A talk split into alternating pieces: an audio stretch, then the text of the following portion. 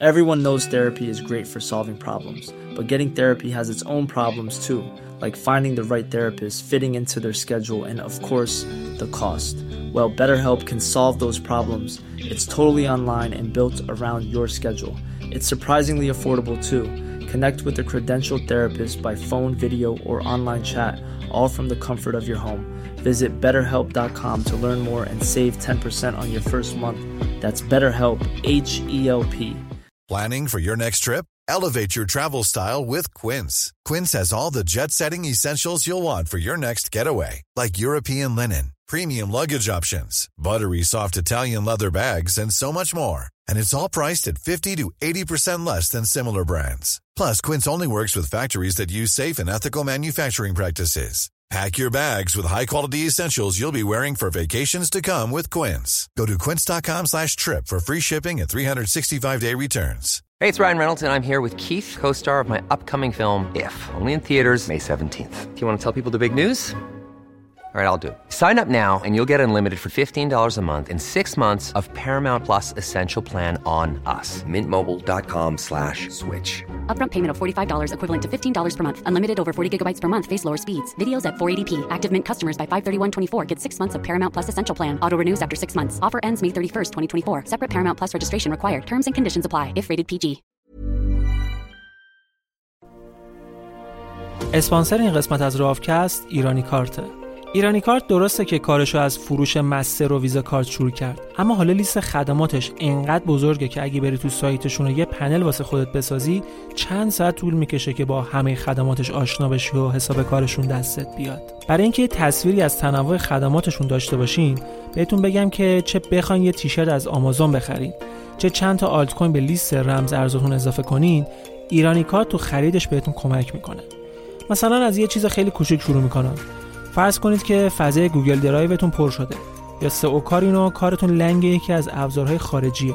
یا اصلا طراح گرافیستی و تو این بازار وانفسا دنبال پیدا کردن یه راهی برای نقد کردن درآمدت. بازم ایرانی کارت برات یکی از بهترین انتخاب‌هاست کاری هم نداره ها. ایرانی کارت dot IR رو تو مرورگرت سرچ کن با ایمیل یا شماره تلفنت یه پنل کاربری بساز و ببین از بین خدماتش چه چیزایی بهت کمک می‌کنه. اگرم که یه پادکست گوش کنه حرفه‌ای هم باشی از این به بعد اسمشون رو زیاد توی پادکست رو میشنوی. چون حامی کلی از پادکست های فارسی زبان تو تابستون 1401 شدن.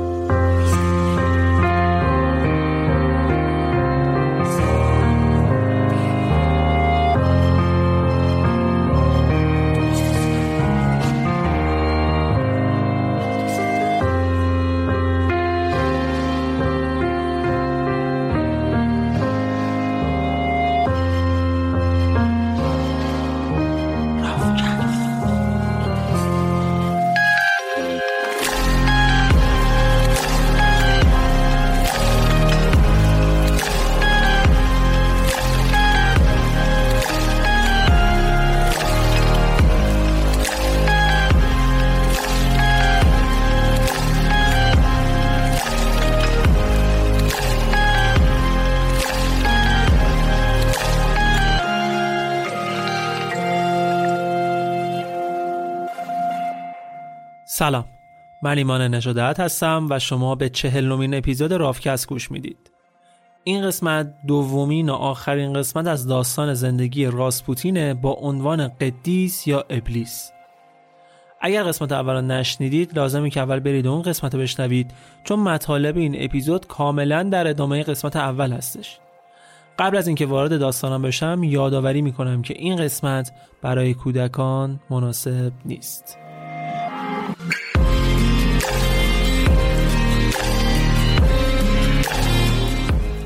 همه ما این روزه داریم سعی می‌کنیم به طرق مختلف خودمون رو بهتر بشناسیم و برای رشد خودمون اقدام کنیم. احتمالا اسم گروه درمانی یا کارگاه های سلامت روان به گوشتون خورده باشه. یک روش خیلی موثر برای یادگیری مهارت های تازه برای رشد و توسعه فردی و بهبود روابط شما در شرایطی کاملا مشابه با شرایط زندگی واقعی. این روش بهتون این فرصت رو میده که مهارت های مورد نیازتون رو در حضور تسهیلگر متخصص و محیط امن گروه در تعامل با همگروهیاتون تمرین کنید.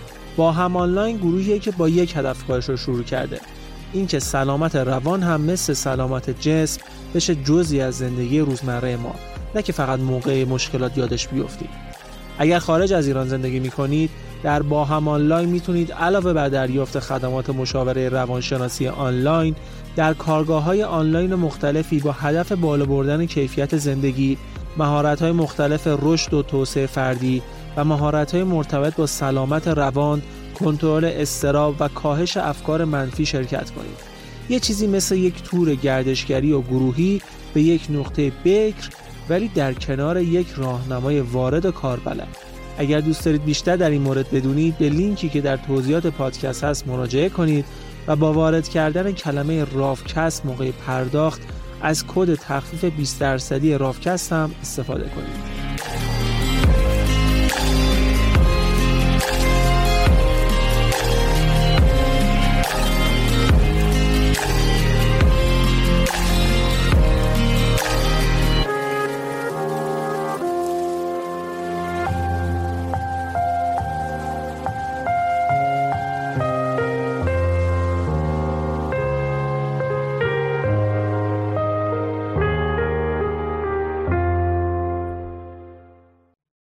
اول سریع بریم قسمت قبلی رو یه مرور بکنیم ببینیم داستان از چه قراره تا اینجا.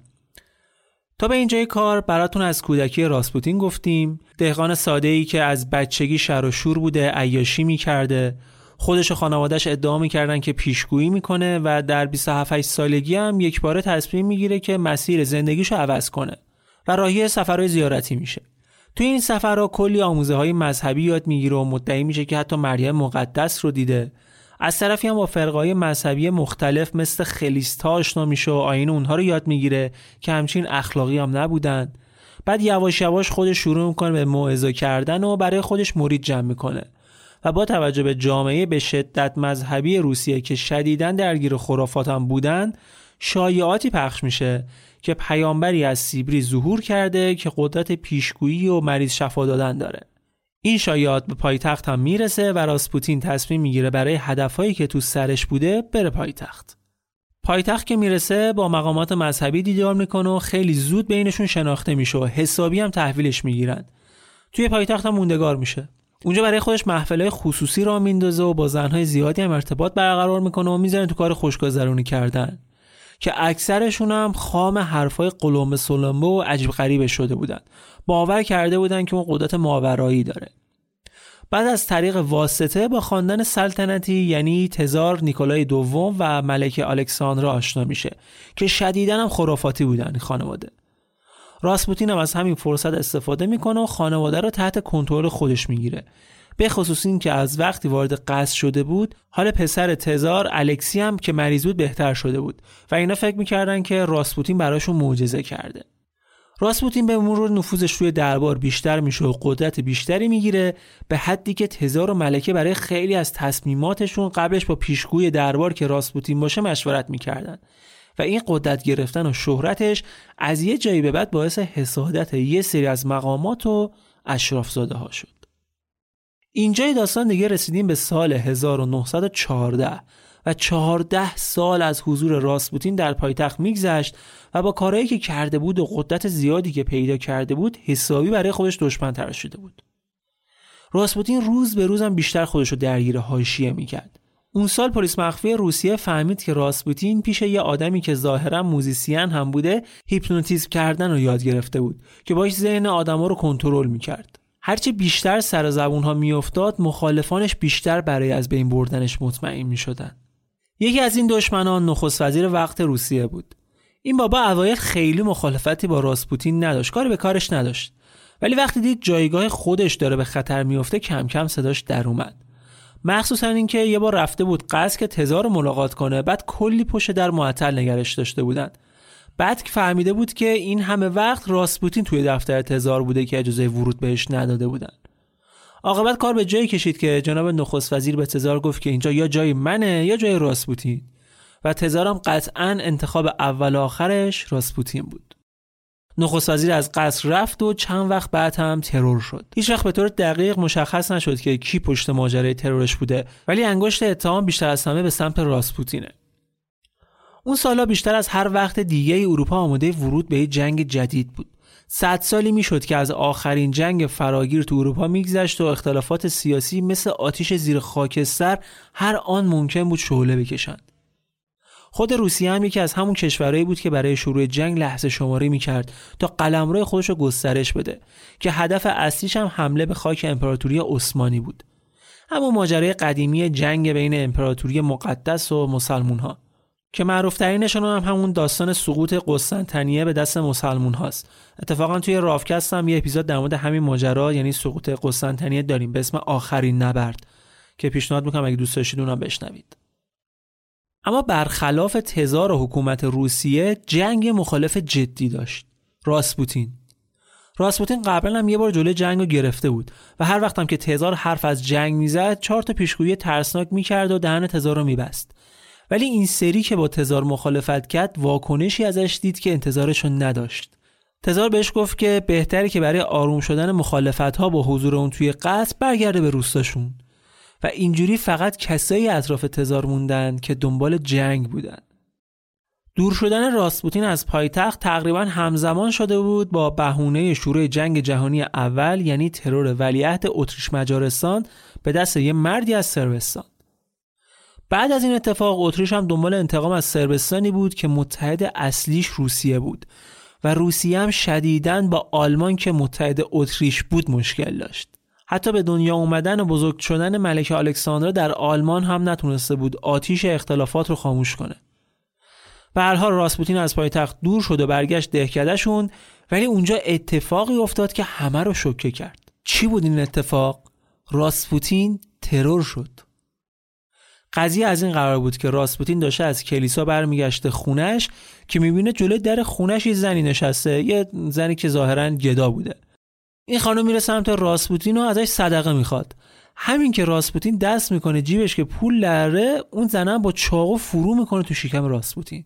راسپوتین هم سری خودش رو جمع جور می‌کنه و فرار می‌کنه. اون بودو زنه بودو می‌خواست هر جوری که شده ضربه آخر رو بزنه و قال قضیه رو بکنه. ولی نمی‌تونه. مردم روستا میریزن سرش و راسپوتین رو نجات میدن. حالا این زن کی بوده؟ یه سری میگن یه روسپی بوده که به خاطر نفرت از مردهای زنباز به تحریک یه کشیشی به اسم ایلیدور که اوایل طرفدار راسپوتین بوده و اون موقع مخالفش شده اومده راسپوتین رو بکشه. تا هم انتقامش رو از مردهای هوسباز بگیره هم مذهب واقعی مسیحیت رو از شر یه پیامبر دروغین نجات بده. ظاهرا این خانم چهره ناراحت کننده ای هم داشته. انگار بینیش از بین رفته بوده. که طرفدارای این نظریه اول میگن که یکی از همون مردهایی که باهاش هم خواب بوده بینیش رو بریده بوده. ولی یه سری هم میگن نه این خانم روسپی نبوده. بلکه یکی از مریدان کشیش ایلیدار بوده که بازم به تحریک اون اومد و پیامبر دوریقین و یه مرد حوسواز و شیطان صفت رو از بین ببره. در مورد ظاهرش هم ایلیدور توی کتابی که بعدها می نویسه میگه به خاطر بیماری اینجوری شده بوده.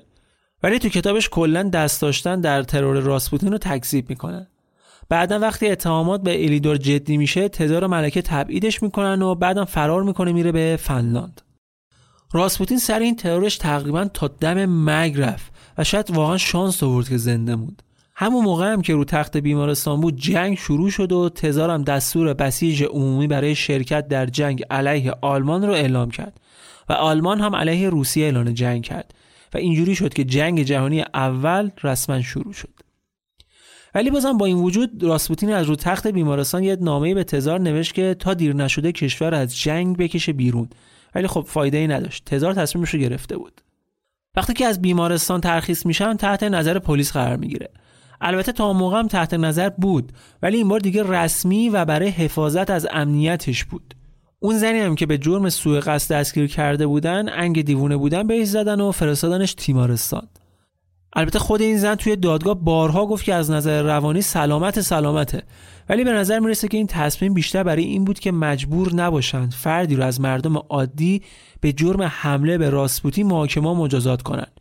می‌خواستن مخالفت با راسپوتین از اینی که هست بیشتر نشه. بعد از این داستان راسپوتین رو آورد به مصرف شدید الکل. تقریبا دائم الخمر شده بود. یه مدت طولانی بود که مصرف نمی‌کرد ولی ماجرای ترور شدنش دوباره هولش داد سمت مصرف الکل که احتمالا به خاطر ترس از ترور و فشار روحی بود که این اتفاق و احتمال افتادن اتفاقات مشابه داشت روش می آورد. الان دیگه شرایط اینجوری بود که تزار رفته بود به جبهه برای جنگ راسپوتین تو خونش داشت دوران نقاهت رو میگذروند و مملکت هم افتاده بود دست ملکه الان دیگه راسپوتین مجبور شده بود که برخلاف عقیده‌ای که داره در مورد جنگ و نبردهای روسیه دعاهای مثبت بکنه و پیشگویی‌های قهرمانانه انجام بده.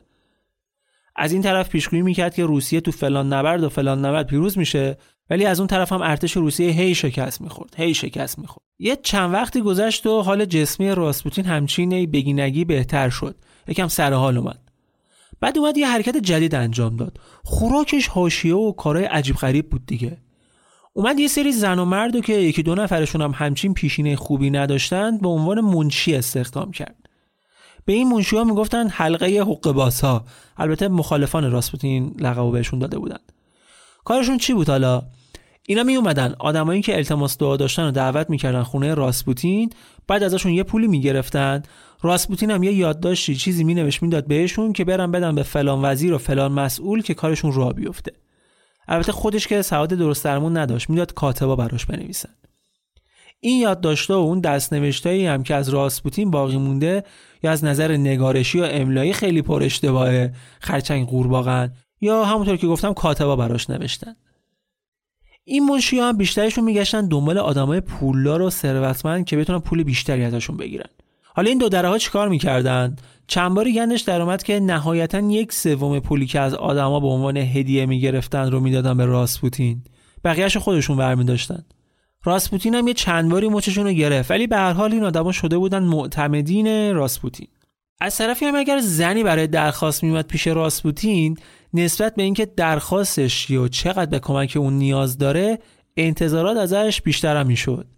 مثلا توی یه مورد یه زن جوونی از راسپوتین درخواست کرده بود که شوهر تبعیدیش رو برگردونه پیشش. راسپوتین هم کلی پول ازش گرفت و هم می‌خواست باهاش همخواب بشه. حتی تهدیدش هم کرد که یا به خواستش تم میده یا دیگه شوهرش رو نمی‌بینه. یه مدت این خانم رو توی یه هتلی می‌دید و هر کاری می‌خواست باهاش کرد تا اینکه یوهو گذاشتش کنار. به منشیاش هم گفت دیگه اون رو تو خونش راه ندن این کار رو با چند نفر دیگه هم انجام داده بود. یه مدت از یکی سوء استفاده می‌کرد میذاشش کنار نفر بعدی. اگه خاطرتون باشه با اولگا هم همین کاری کرده بود دیگه. البته اینجا یه نکته هم بگم ها. اسم خواهر تزار هم اولگا بود. حالا احیانا بعدا خارج از این پادکست خواستید در مورد راسپوتین تحقیق کنید این تشابه اسمی گیجتون نکنه. به حال اما یادمون نره که راسپوتین هنوز جونش در خطر بود و هم خودش هم تزار و هم ملکه اینو می‌دونستند. رفت آمدهای راسپوتین به قسم دیگه توی دفتری که جریانات روز قصر رو توی ثبت می‌کردن به دستور ملکه ثبت نمی‌شد. ولی با این وجود بازم یه اتفاق جدیدی علیه راسپوتین افتاد که خیلی سر صدا کرد. راسپوتین عادت داشت که با درشکه رفت آمد کنه و توی یکی از همین رفت آمدها یه روزی یه ماشین می‌زنه به درشکه راسپوتین. البته آسیب خیلی جدی نمی‌بینه ولی پلیس احتمالش رو میده که هدف ترور راسپوتین بوده باشه. چند روز بعدم یه نامه ای از یه فرد ناشناس می‌رسه دست پلیس که گفته بود جون راسپوتین در خطره و احتمالا یه عده‌ای قرار دوباره برن سراغش. پلیس مجبور میشه دیگه تعداد محافظاش رو بیشتر هم بکنه. بعد از ماجرای تصادف یکی از روزنامه های روسیه تیت زد که ضد مسیح و شیطان و ضد کلیسا تصادف کرده. اینقدر فضا حداقل بین گروه های اجتماعی دیگه غیر از مردم عادی علیه راسپوتین بوده. همزمان هم تو قصر تیمبندی و حلقه علیه راسپوتین داشت شک می‌گرفت که در رأسشون خواهر تزار فرمانده کل قوای روسیه و چند نفر از بستگان تزار و ملکه و اشرافزاده های دیگه هم داشتن برای حذف راسپوتین برنامه‌ریزی می‌کردن. ملکه برای اینکه یه وقت تزار تحت تاثیر حرفای فرمانده کل قوا قرار نگیره که دائم هم کنارش بود مرتب به تزار نامه مینوشت. توی نامه‌هاش هم همیشه از راسپوتین حرف می‌زد. از خوبیاش می‌گفت. بهش یادآوری می‌کرد که یادش بمونه که کی بوده که پسرشون رو شفا داده. همش نگران این بود که تزار تحت تاثیر حرفای بقیه بخواد از راسپوتین رو برگردونه. ولی اون چیزی که ملکه ازش میترسیدم اتفاق افتاد.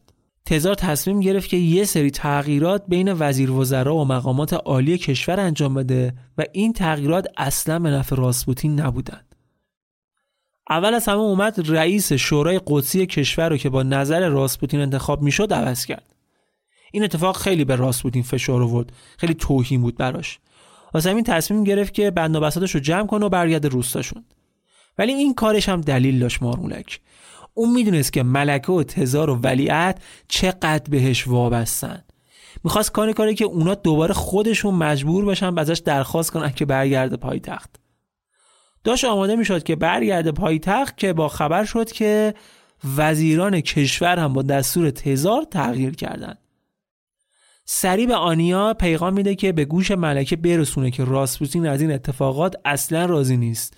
و چند تا پیشگویی هم می‌زنه تنگش که آره اگه اینجوری بشه اونجوری میشه فلانی بیاد همه چی میره رو هوا. ملکه هم همه اینا رو چهار تا هم می‌ذاره روش و با آب تاب بیشتر میرسونه به تزار. آنیا گفتم یادتونه که آنیا کی بود؟ آنیا ندیمه خیلی نزدیک ملکه بود که خیلی با هم دیگه جیک و پیک داشتن. و از حامیان راسپوتین هم توی قصر بودش. دیگه دشمنی راسپوتین و مخالفانش علنی شده بود. فرمانده کلت داشت تمام تلاشش رو انجام می‌داد که تزار رو مجبور کنه که راسپوتین رو اعدام کنه. یا حداقل بذارتش کنار. همزمان بقیه اطرافیان تزار تو جبهه هم مرتب از خرابکاری ها و دخالت های بیجای راسپوتین گزارش می‌دادن. از این ور اونا مخوشو میخوردن. از اون طرف هم ملکه ره بره برای تزار نامه مینوشت. مرتب بهش می‌گفت که نذاری فلان رو تاثیر بذاره ها. تو تزاری. تو باید تصمیم گیرنده نهایی باشی. نذار بقیه رود نفوذ داشته باشن هی بهش نامه مینوشت که شیرش کنه. راسپوتین هم انقدر برای ملکه نامه نوشت و درباره فرمانده ارتش پیشگویی بد کرد و اونم به تزار نامه می نوشت تا همون حرفا رو تکرار می کرد که آخر تزار رو مجبور کردن تا فرمانده کد رو هم بذاره کنار و خودش مسئولیت اونم به عهده بگیره. راسپوتین اولین برد بزرگش رو جلوی یکی از بانفوذترین آدمای حکومت به دست آورد.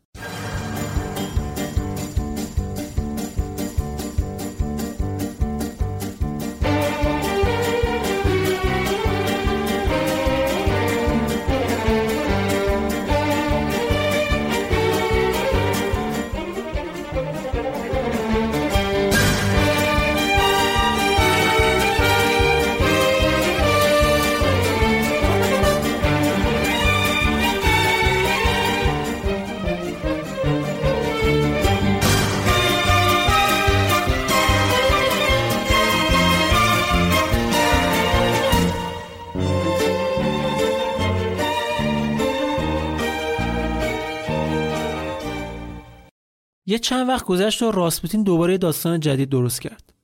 توی یکی از سفرهایی که در راه پایتخت و روستاشون داشت با کشتی سفر کرد. توی این مسیرم کلی سرباز بودن که قرار بود اعزام بشن به جبهه. هم سفرهای راسپوتین شده بودن.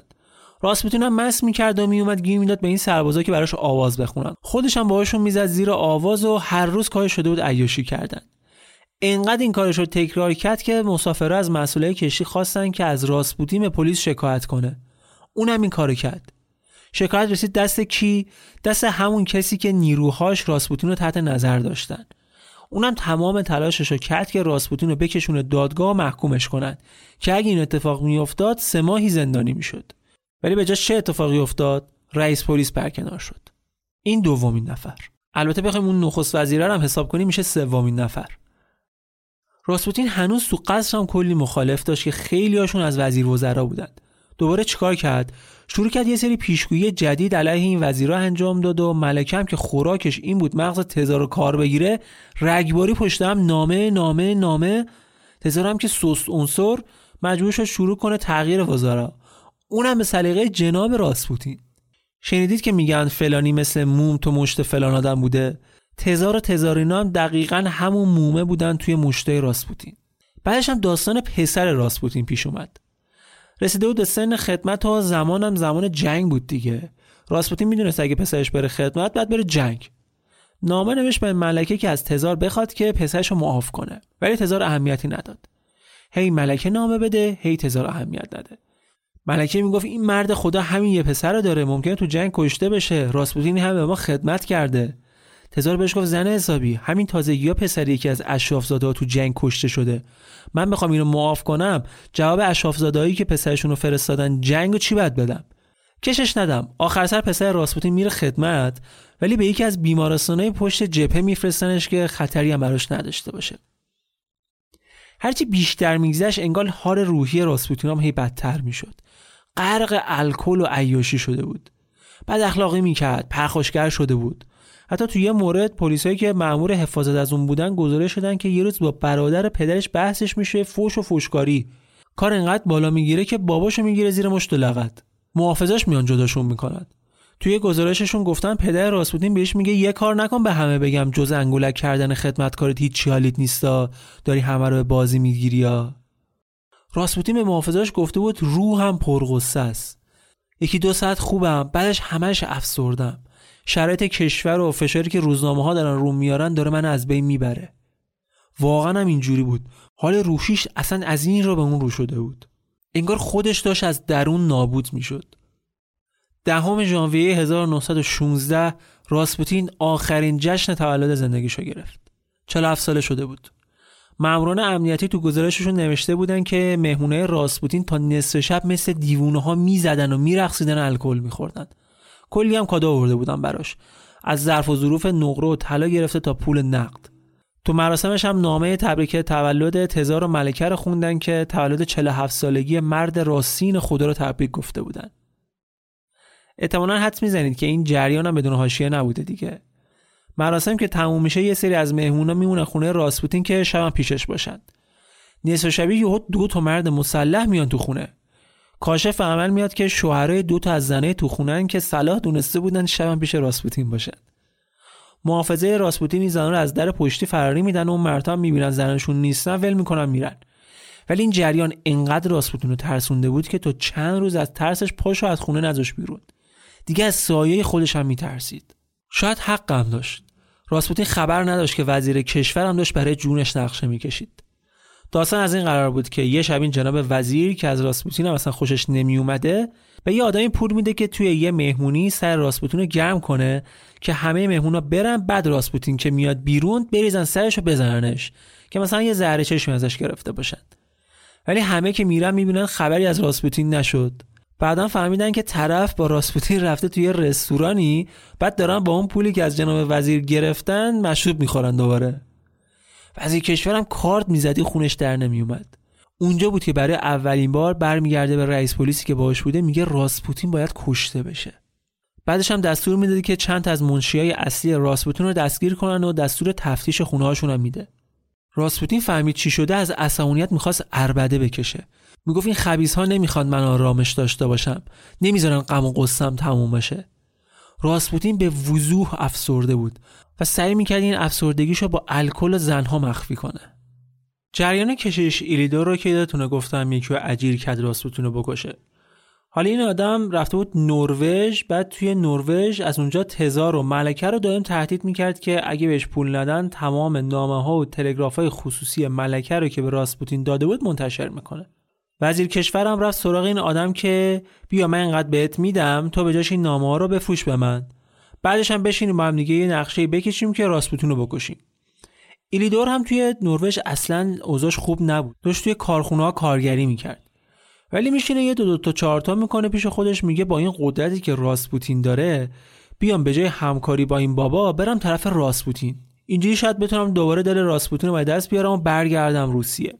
یه نامه میفرسته به آنیا ندیمه ملکه و یه دونه میفرسته به خود راسپوتین که حواستون رو جمع کنید که این آدم نقشه قتل کشیده. ملکه هم ماجرا رو می‌ذاره کف دست تزار و تزار هم بدون اینکه به وزیرش خبر بده از کار برکنارش می‌کنه. یه آدم جدید هم می‌ذاره جای اون. به همین راحتی یکی دیگه از دشمنه راسپوتین هم هست شد. دیگه داستان داره به جای حساسش می‌رسه. راسپوتین تو بهار 1916 بود که به اطرافیانش گفت که احتمالا ماهای آخریه که دارن میبیننش و این لحظه ها رو قنیمت بشمارن چون می‌خواد از این دنیایی که الان گرفتاره شده دور بشه و بره جایی که هیچ جنبنده نباشه. بره اونجا برای خودش تک و تنها تاریک دنیا بشه. یه پیشگویی جدیدم افتاده بود تو دهنش که هی تکرار می‌کرد. خاندان سلطنتی تا وقتی سر پاس که من زندم عجیبترین و موندگارترین پیشگویی هم بود که راسپوتین انجام داده بود. تو تاریخ موندگار شد. خاندان سلطنتی و امپراتوری تا وقتی سر پاس که من زنده باشم. حتی رفت برای آخرین بار قبر سیمئون قدیس رو هم زیارت کرد. قدیسی که خیلی بهش ارادت داشت.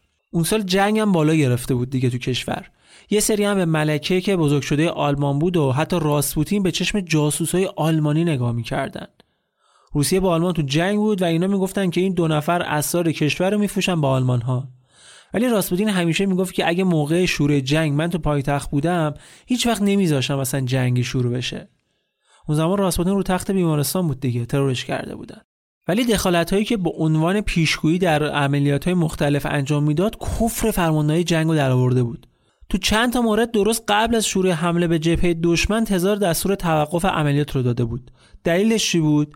راسپوتین دلش به حمله نبود.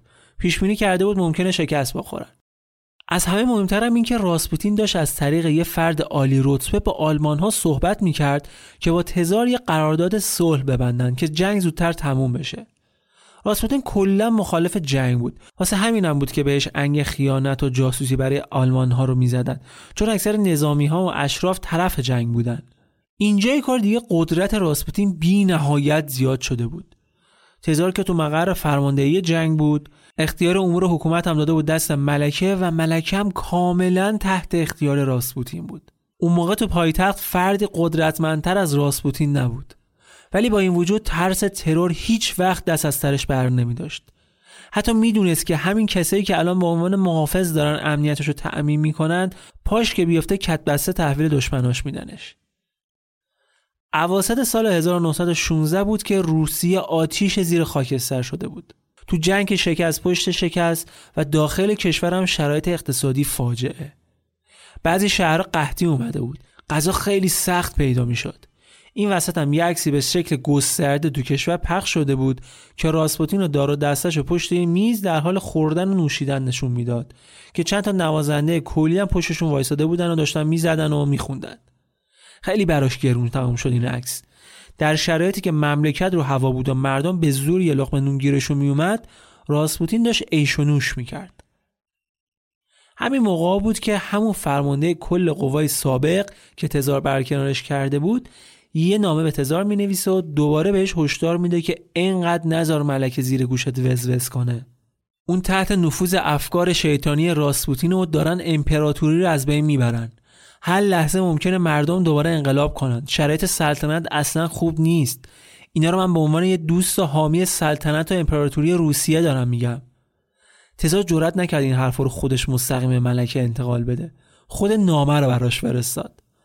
اونم طبق معمول گذاشت کف دست راسپوتین و راسپوتین هم یه نامه زد به تزار که با قدرت به کار ادامه بده. به این دستیسه هم اصلا اهمیت نده که آینده برای خاندان سلطنتی روشنه. این حرفا رو کی زد؟ دو ماه قبل از شروع انقلاب و سقوط امپراتوری روسیه. همزمان هم تو پایتخت یکی از مهمترین تصمیم های تاریخ روسیه بین دو نفر از اشرافزاده ها گرفته شد. قتل راسپوتین. این دو نفر کیا بودن؟ هر دوتاشون از اقوام تزار بودند. فلیکس یوسوپوف همسر دختر خاله تزار و دیمیتری پاولوویچ پسر خاله تزار. این دو نفر بین اشرافزادهای روسیه به خصوص مخالفان راسپوتین هم خیلی نفوذ داشتند. جالب اینه که یوسوپوف خودش از کسایی بود که رفت آمد داشت با راسپوتین حتی یه مدت که مریض شده بود از راسپوتین خواست که درمانش کنه ولی الان شده بود نفر اول مخالفان اون فقط این دوتا هم نبودند کلی آدم دیگه هم توی دومای روسیه یعنی همون مجلس روسیه هم مخالف راسپوتین بودند که معروف ترینشون ولادیمیر پوریشکوویچ بود. کسی که به عنوان نفر سوم به اون گروه دو نفره برای قتل راسپوتین اضافه شد بعدها. پوریشکوویچ یه سخنرانی خیلی معروف هم توی دومای روسیه علیه ملکه و راسپوتین انجام میده که مخالفت مقامات سیاسی با راسپوتین رو علنی می‌کنه. تو سخنرانیش میگه شرارت برآمده از آن نیروهای ظالمانی و برآمده از آن نفوذهای ظالمانی است که به زور راههای دسترسی به مناسب بالا را برای آدمهایی که صلاحیت و توانایی اشغالان را ندارند تسهیل و هموار کرده است. شرارت برآمده از اعمال نفوذهای کسانی است که گریشکا راسپوتین در رأس آنها قرار دارد. من چند شب گذشته را نتوانستم بخوابم. من با چشمان باز در تخت خوابم دراز کشیده بودم و همه آن تلگراف ها و یادداشت ها و گزارش هایی که آن دهقان بی سواد خطاب به این وزیر و آن وزیر نوشته بود از نظر میگذراندم. نمونه هایی وجود دارد که وزرا نتوانستند خواستای آن دهقان بی سواد را برآورده کنند و در نتیجه این آقایان به رغم توانایی ها و شایستگی هایشان از کار برکنار شدند. من در طول دو سال و شش ماه گذشته که کشور درگیر جنگ بوده چنین میپدناشتم که نزاعهای داخلی ما باید کنار گذاشته شود. اما حالا این ممنونیت را نقض می کنم تا مقام سلطنت را از اندیشه های توده های مردم و از نفرت آنها از جنگیدن در جبهای جنگ مطلع کنم. چیزی که ثمره عملکرد وزرای تزار است. وزرایی که به مشتی عروسک خیمه شب بازی تبدیل شدند. عروسک هایی که رشته هایشان محکم در دست راسپوتین و ملکه است. ملکه ای که همنشین بد روسیه و تزار است. کسی که همچنان بر تخت سلطنتی روسی آلمانی باقی مانده و همچنان نسبت به کشور و مردمانش بیگانه باقی مانده است.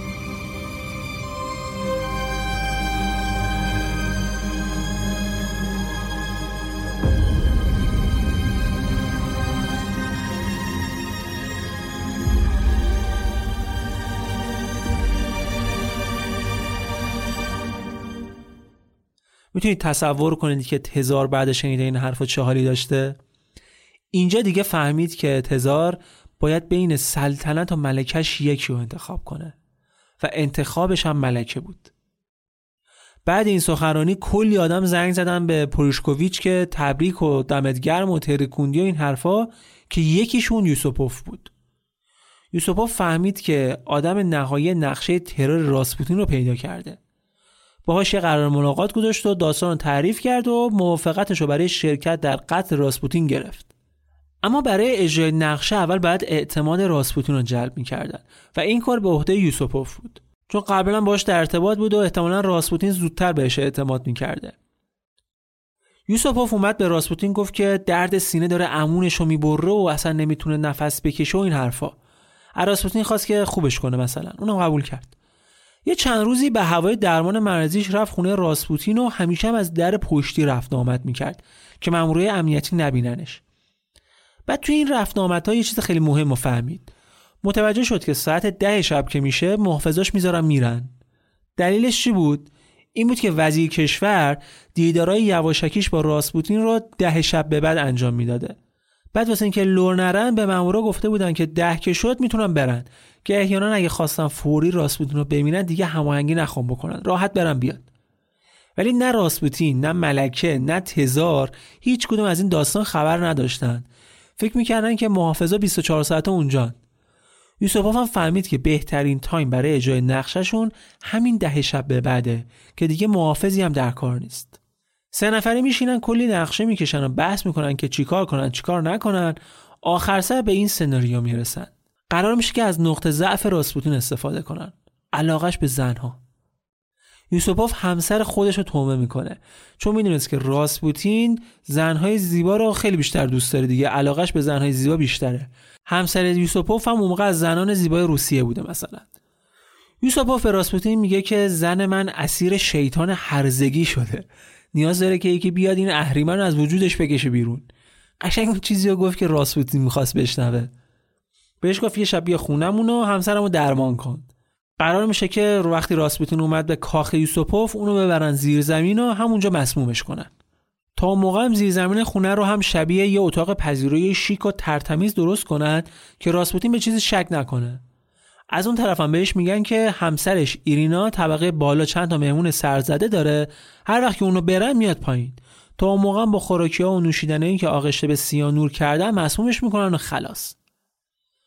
کاخ یوسوپوف کنار رودخونه مویکا بود. هنوزم هست.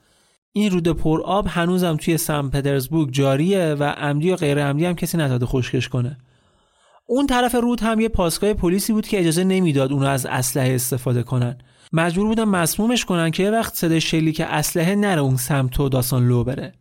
یوسپوف داستان برای همسرش که اون موقع توی کریمه بوده تعریف می‌کنه و میگه نیازی که تو هم کمک کنی بهمون. ولی اون قبول نمی‌کنه.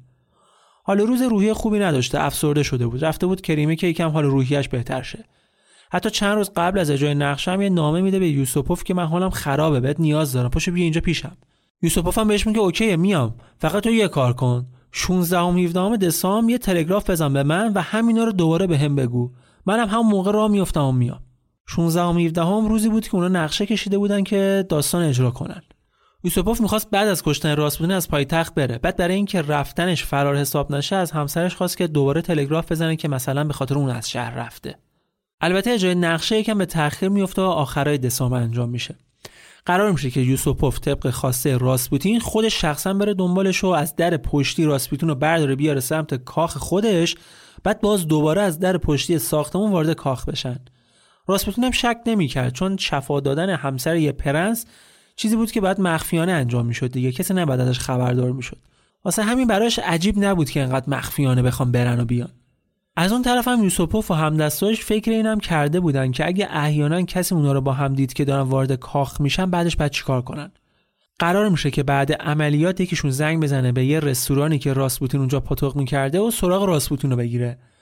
مسئول رستوران هم خب میگه که طبیعتا اینجا نیست دیگه. هنوز نیومده اینجا.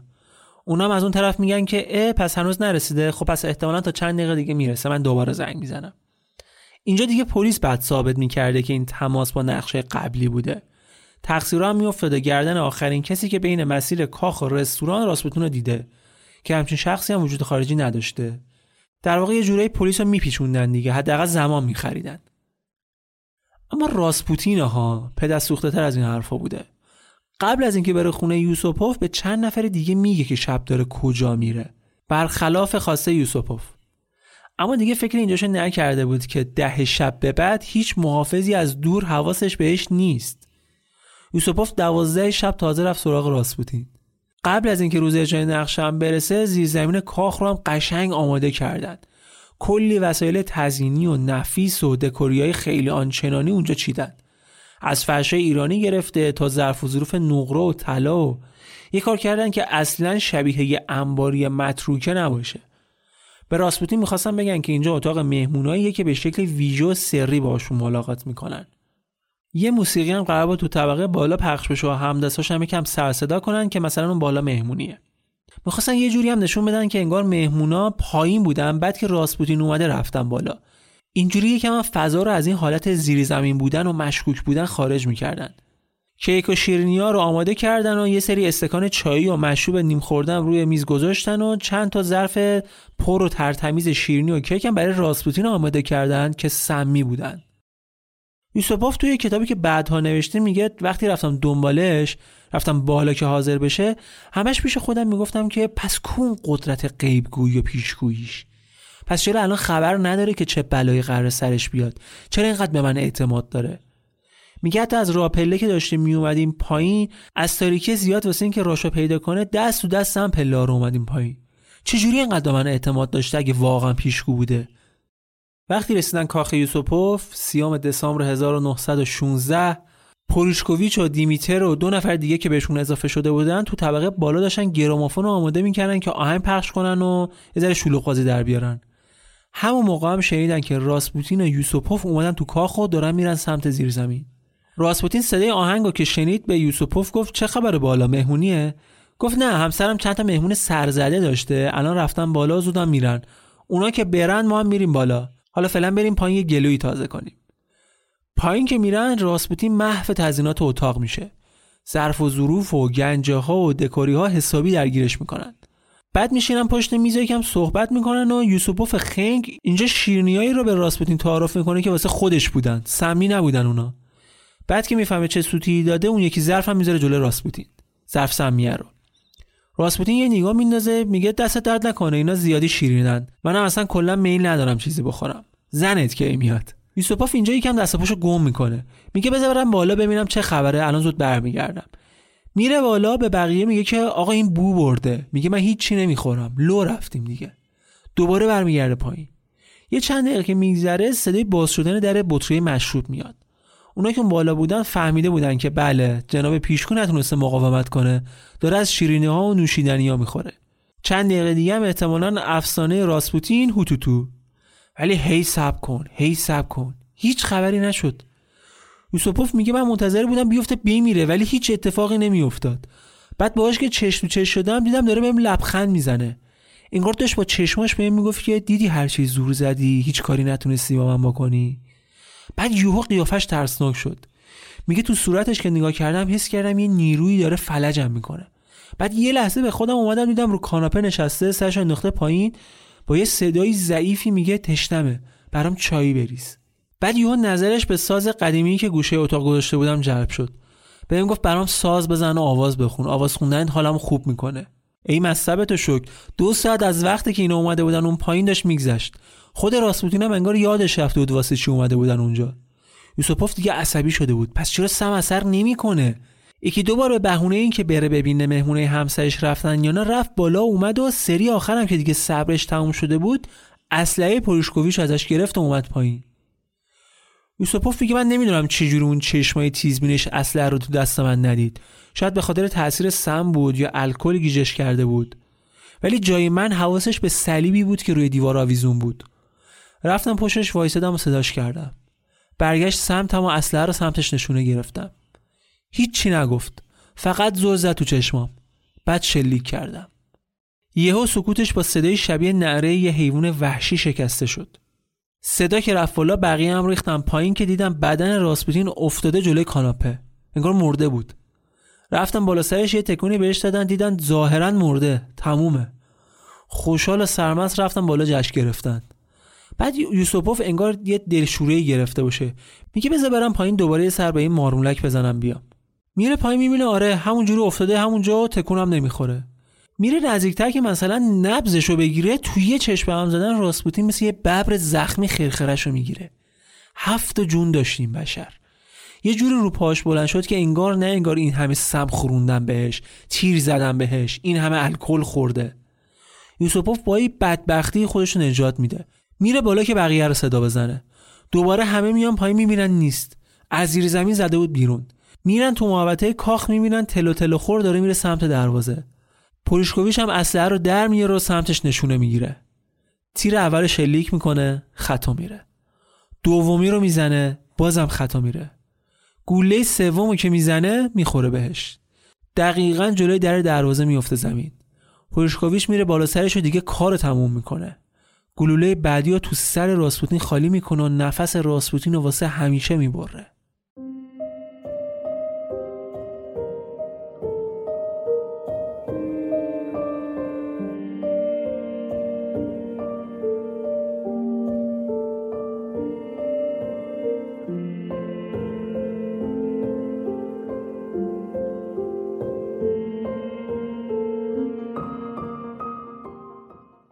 فردا صبحش وزیر کشور با زنگ تلفن از خواب بیدار میشه.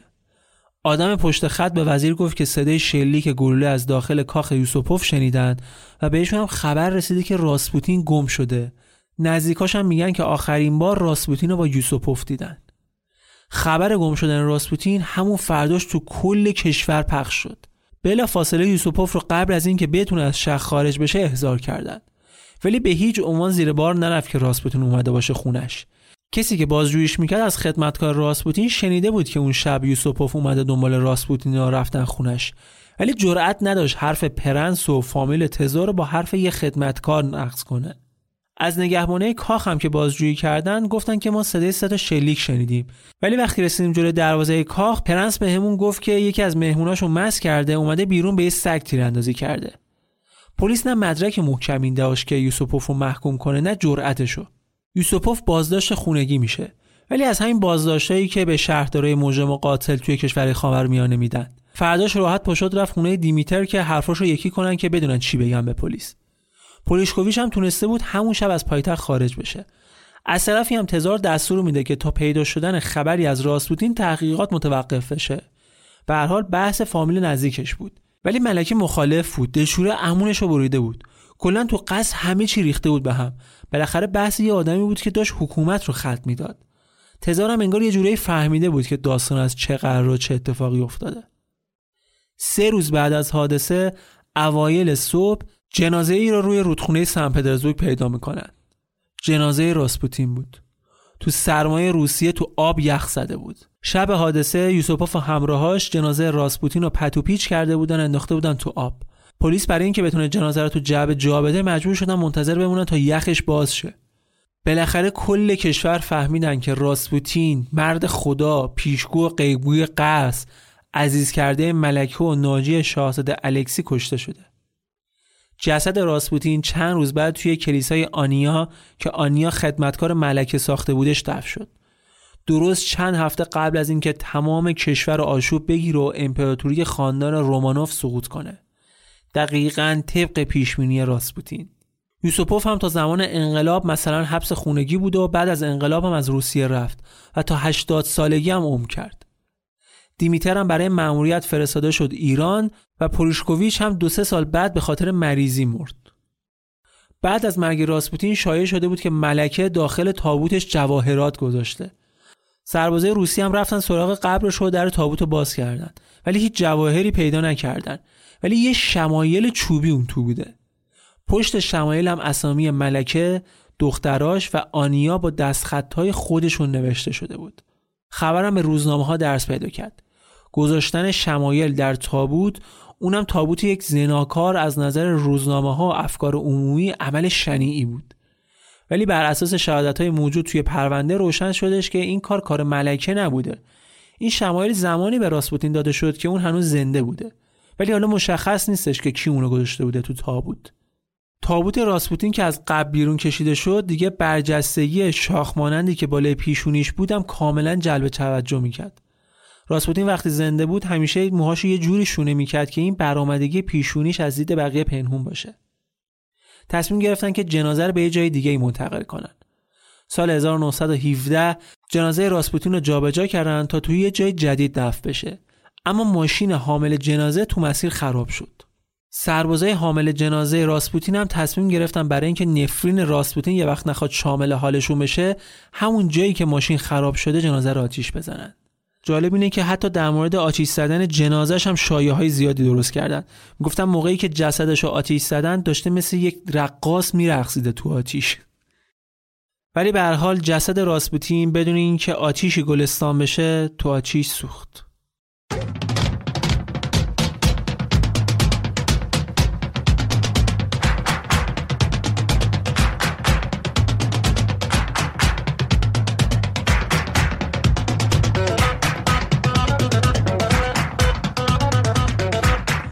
که شنیدید چهلمین اپیزود راوکست بود که در آذر 1400 منتشر شده. راوکست رو می‌تونید از سایت پادکست و تمام اپلیکیشن های پادکست مثل گوگل پادکست و اپل پادکست بشنوید. اگر از شنیدن این اپیزود هم لذت بردید و دوست دارید که از راوکست حمایت کنید این اپیزود رو یا هر کدوم از اپیزودهایی که دوست دارید و به صورت پست، استوری یا توییت توی شبکه های مجازی به بقیه هم معرفی کنید. اینستاگرام رافکست رو فراموش نکنید. اونجا مطالب تکمیلی و عکسای جالبی از هر قسمت براتون می‌ذارم که می‌تونید ببینید و بخونید.